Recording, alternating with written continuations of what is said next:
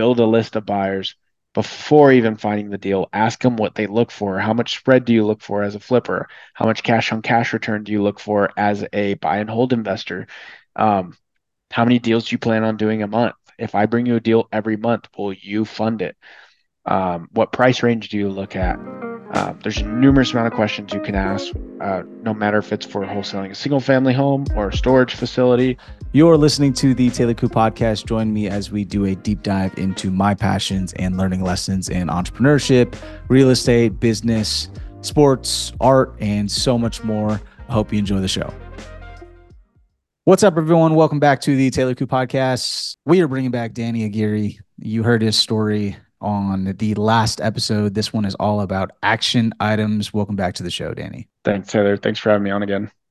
All right. So this one, we're going to get granular. I, I know that towards the end of the podcast, we were just talking about the success that you've had with wholesaling and just the real estate empire that you're building and the future kid you're going to be building with Priscilla all exciting stuff. But for this one, I was wondering to like from start to finish of just getting to your first wholesale deal. I mean, I think I thought it was pretty incredible to be able to do that, even just what within a month. You meant you said, mm-hmm. I like from from start to finish. Like, how could someone also be able to do that? Because of course, there's work that's going to be done into it, like time expectations, skills that you need, and just what what can I do to start? So I guess like aside from just educating yourself about wholesaling, right? What would that mm-hmm. first step be to get to well, that?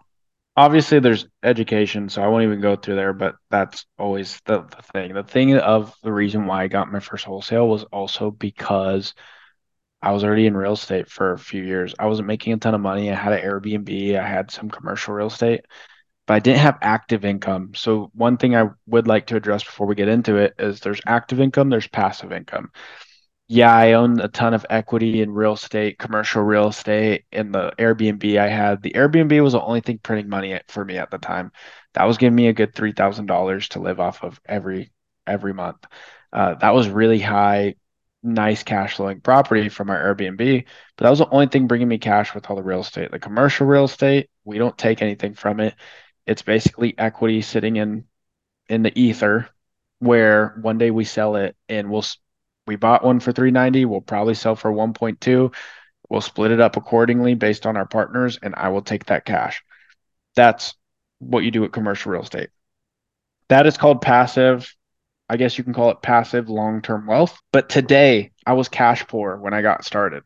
And that's a lot of people probably listening to this or for me at the, at the time it's dance community people people in in the dance world. Like i i need money now money now is worth more than money tomorrow. So yes, we buy commercial real estate, we buy these properties with the intention of long-term wealth, but still even though they're valuable and I love taking those deals down, money today is worth more in my opinion. So I got into wholesaling for that reason. I was like, dude, I want to have more than just 3 grand a month. How can I make 10 grand a month? How can I make 20 grand a month? I know there's people doing it besides having a tech job or some college degree because I don't have either. So getting into wholesaling, obviously first thing is educating and it helped me because I was able to have the conversation with sellers when I was cold calling. Um, but the first thing you need to do is you need to find the deal. Actually, I take that back. First thing you need to do is you need to find the buyer. If you can, if I were to give you a 30 day timeline of what you need to do, you need to find a solid buyer. Call tons, ad- advertise on Facebook, call people, vet them out, find buyers find people who are legitimately buying, not blowing smoke up your ass, own a good amount of properties, sold a ton of properties in the last few months, the last few years, and find those people, build a list of buyers before even finding the deal. Ask them what they look for. How much spread do you look for as a flipper? How much cash on cash return do you look for as a buy and hold investor? Um, how many deals do you plan on doing a month? If I bring you a deal every month, will you fund it? Um, what price range do you look at? Um, there's a numerous amount of questions you can ask, uh, no matter if it's for wholesaling a single family home or a storage facility. Find out that criteria and finding the buyers the first step of what I would do before finding the deal. So I want to unpack that. Now, when it comes to finding buyers, then how would you position yourself to be somebody that isn't blowing smoke up a buyer's ass? Because I, if they're a buyer, I can I can assume that there are plenty of wholesalers that are also trying to go and give them deals as well. Like, how do you build that Mm-hmm. trust? Is it just over time of just staying consistent and on top of it, or are Mm-hmm. you saying something or asking different questions that could then build that trust?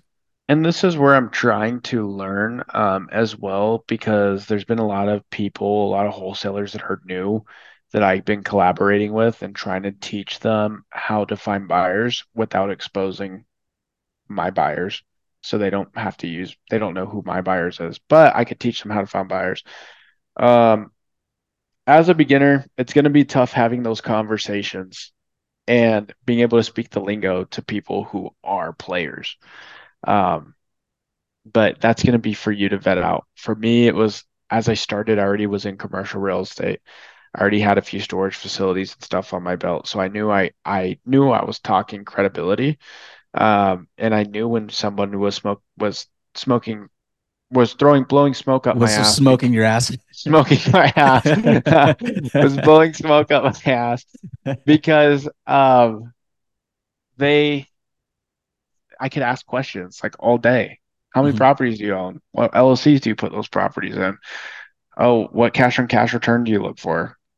What um I could ask them how much margins do you make on your flip? What was your first flip like? And if they start stuttering, like You know that they're not. you So, so it's really just how you carry yourself. Then it's like, oh, are you competent and do you know, do you know what you're talking about? Then. yeah, but it's it's tough, right? It's a tough conversation to have because if I get on the phone with you and I cold call Taylor because I pull a list off PropStream and I saw that Taylor was a cash buyer, say, hey Taylor, how's it going? He can go, hey Danny, uh, going well. Hey Taylor, well, I'm not going to take too much of your time. My name is Danny. I'm um, one of the owners at Cashes More, and I was curious by chance. Um, looks like you buy a lot of properties in this area. Are you an investor? Are you a flipper? Um, what do you do? Oh yeah, yeah, I flip properties. Okay, yeah, it seems like you're doing a lot of of of deals, a lot of movement here. Um, do would you mind if I sent you deals? Uh, yeah, I would. uh, You can send me deals, obviously. Like, I can. Okay, well, cool. Well, I've been. I just put ten to fifteen thousand dollars in marketing in this market. I need to. I'm gonna get properties in the next two weeks, and I'm building my my cash buyers list. So, um, what kind of? Do you mind sharing me some details on what you look for? Let them talk. If they're very specific, if they're not, then you probably know how sophisticated they are. Mhm. Um, but still, you want to give them the benefit of the doubt. So then you ask them the questions: How much? How much do you buy for? Um, what mark? What areas do you not go into? Like certain questions like that. Some people are like some big players can say, "Oh, I buy everything, any price, any deal, send it to me." They're very vague, I I can't that. stand that. But Fuck you, that. that makes it harder to really, really go in there and them. and and vet them. Uh, but Mm, sometimes they are a big player. But there are play there are players in the market. For instance, one that buys a lot of deals for me is like Danny. I only buy value add properties, forty thousand dollars. Is is what I like to buy at, maybe 50, 60. It has to make this amount of cash on cash return. It has to make this. I'm like, dude, okay, perfect. And I had no issues the first time I wholesaled a property to him. It was a mm. quick close. He closed it in 15 days and we made cash in 15 days. So, I mean, it's a tough conversation to unpack. It's a tough conversation to unfold. But um, yeah, if I were to start, I'd get really good at finding buyers, building a solid buyers list before finding the deal. Because after you find the deal, it's now just underwriting and making an offer that aligns with your buyer pool. And if it aligns and you can add a $10,000 fee on it, then you made $10,000 minimum and you just got your buyer a, a super good deal. You know, it- I'd love that approach because like if if I were to start brand new, I would immediately think to try and talk to the sellers first and just trying to get really good at the sellers, but you also don't really know what you're looking for as well. And so if you're looking and and talking to all these buyers, you're also building your own criteria of what you're looking out for and you're practicing the lingo with buyers at just a very low uh, low risk environments of for the sake of sounding dumb because I feel like a buyer would be a little bit more what would it be I guess like you you could mess up in front of buyers easier than messing up in front of sellers then. But you, you mentioned something that I had to ask as a follow-up question where you came into marketing. Now if somebody was to market would you recommend then to let's say open up that 0% interest credit card to then put into a marketing budget?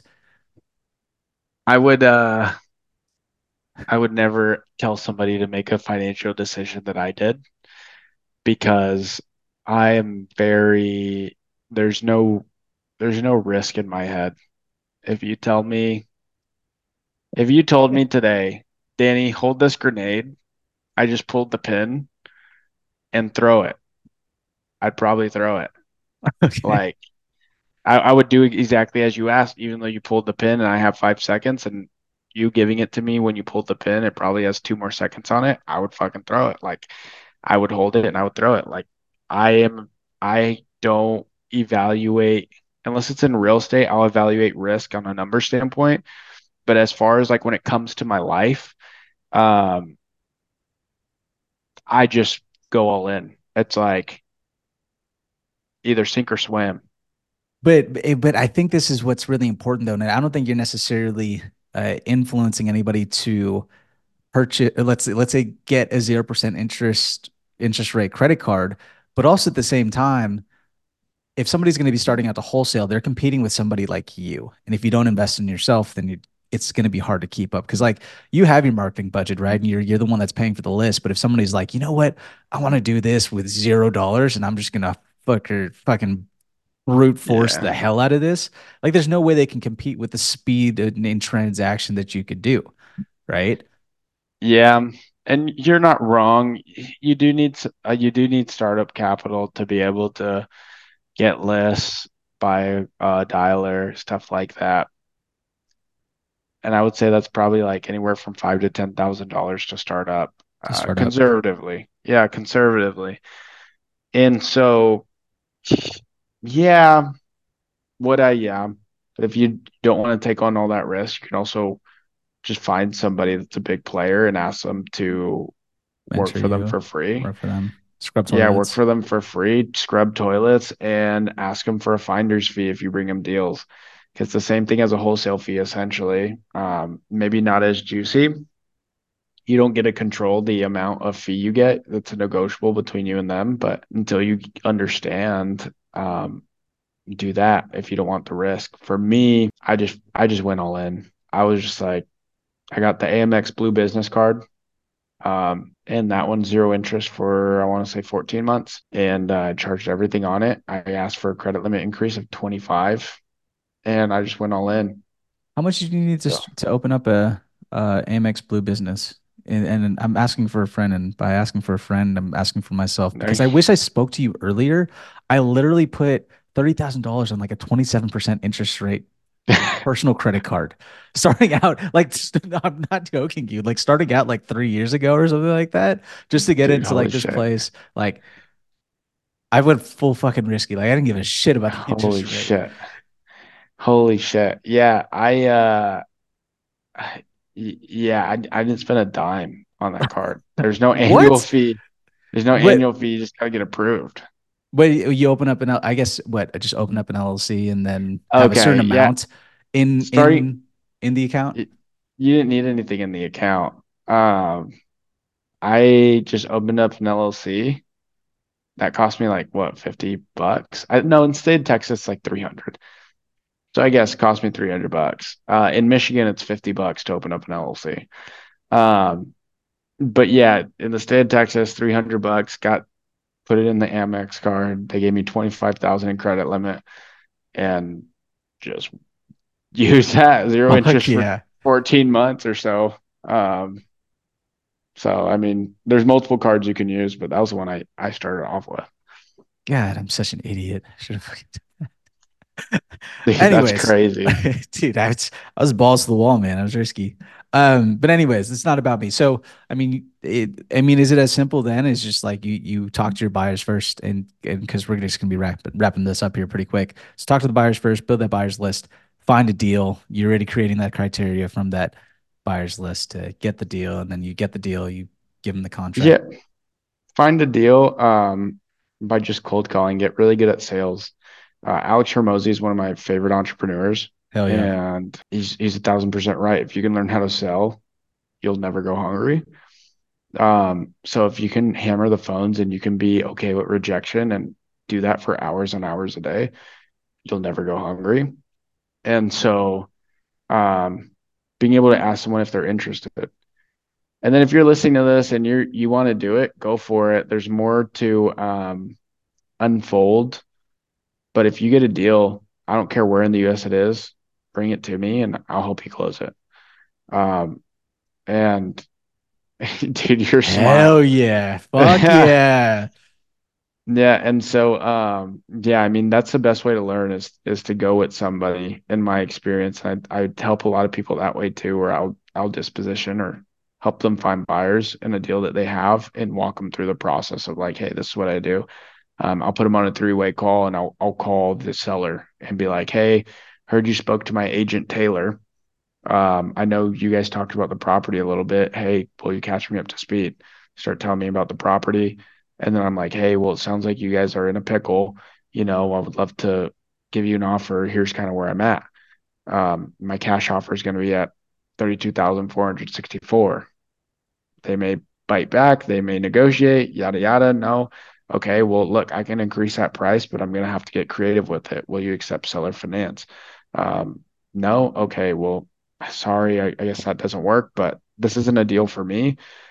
So my next thing is, you know, we have this equity protection program where we can save you money. Uh, we can get you the price close to what you want, a guarantee of X price, and then we'll novate it. That's a whole nother pitch. And then the last thing and last and last thing is like, okay, well, none of these options work for you. You know, I do have this last last option. It may be in more favor. Um, let's put this on market. Try getting the price that you want, and if that price doesn't work for you, if if we get no hits, then you could still take my offer if you need it. Um, but let's try putting this thing on market and see what goes from there, and we'll, we'll see if it works. So, in that essence, it's it's a it's, I just gave the most vague ex- expression of an offer, but um, or vague Im- example of an offer, and um, if you need help on that, I'm more than happy to help anyone in any way, uh, kind of get their their feet wet with wholesaling. Hell yeah. And if they want to reach out to you, how can they reach out to you? The Instagram DM is usually the best way, or um, yeah, most likely the Instagram DM. I'll put that in the show notes. Danny, thank you so much for your time. Appreciate it. Uh, and shoot, I mean, that's a crazy offer to to help out somebody that's looking to try and get their first deal. Uh, I can't wait to hear my audience just reach out and just Dude, get shit it, done, man. Fuck yeah. yeah. If it if it happens, I'll be fucking nuts. It'll have to be another story for another podcast. But it's um yeah, most of our deals make a minimum 10,000. If we if I get you on the deal, we'll split it up 50-50. Hell yeah, man. Awesome. Well, Danny, appreciate your time. Thank you everyone for listening. I will see y'all next week. Thanks for listening to the Taylor Cu podcast. If you gain any value out of this episode, I'd really appreciate if you share this with your friends. Hopefully, they can get the same value as well as you did. And also leave a comment or review on whatever podcasting platform that you're listening on. I appreciate your time. Thank you for joining me, and I'll see you at the next episode.